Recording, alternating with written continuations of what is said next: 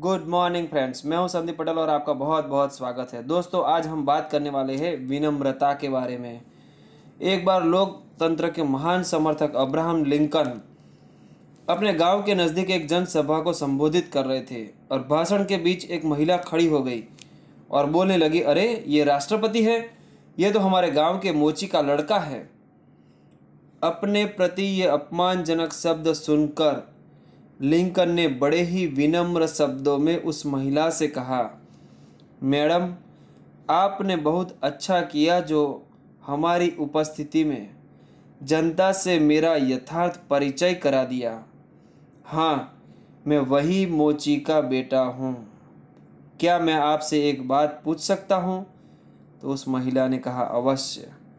तब लिंकन ने पूछा, क्या आप यह बताने का कष्ट करेगी कि मेरे पिताजी ने आपके जूते आदि तो ठीक तरह से मरम्मत किए थे ना? आपको उनके कार्य में कोई शिकायत तो नहीं मिली? अब उस महिला ने सफ़ाई देते हुए कहा, नहीं, उनके कार्य में कोई शिकायत नहीं मिली। वे अपना काम बड़े ही अच्छी तरीके से करते थे। तब लिंकन ने उत्तर दिया, मैडम जिस प्रकार मेरे मोची पिता ने अपने कार्य में आपको कोई शिकायत का मौका नहीं दिया, उसी प्रकार मैं भी आपको आश्वस्त करता हूँ कि मुझे भी राष्ट्रपति के रूप में सेवा करने का जो मौका दिया है, उसे मैं बड़ी ही कुशलता से करूँगा। और यह मेरी कोशिश रहेगी कि मेरे काम में आपको कोई शिकायत का मौका न मिले। दोस्तों ये है अमेरिकी का इतिहास। सर्वाधिक सफल राष्ट्रपति लिंकन की विनम्रता का उदाहरण, जिन्हें आज भी बड़ी श्रद्धा एवं आदर के साथ स्मरण किया जाता है। ऊपर का जो उदाहरण था, उसका अगर हम विश्लेषण करें तो हम ये कह सकते हैं कि विनम्रता, आत्मसम्मान का एक विशेष गुण है।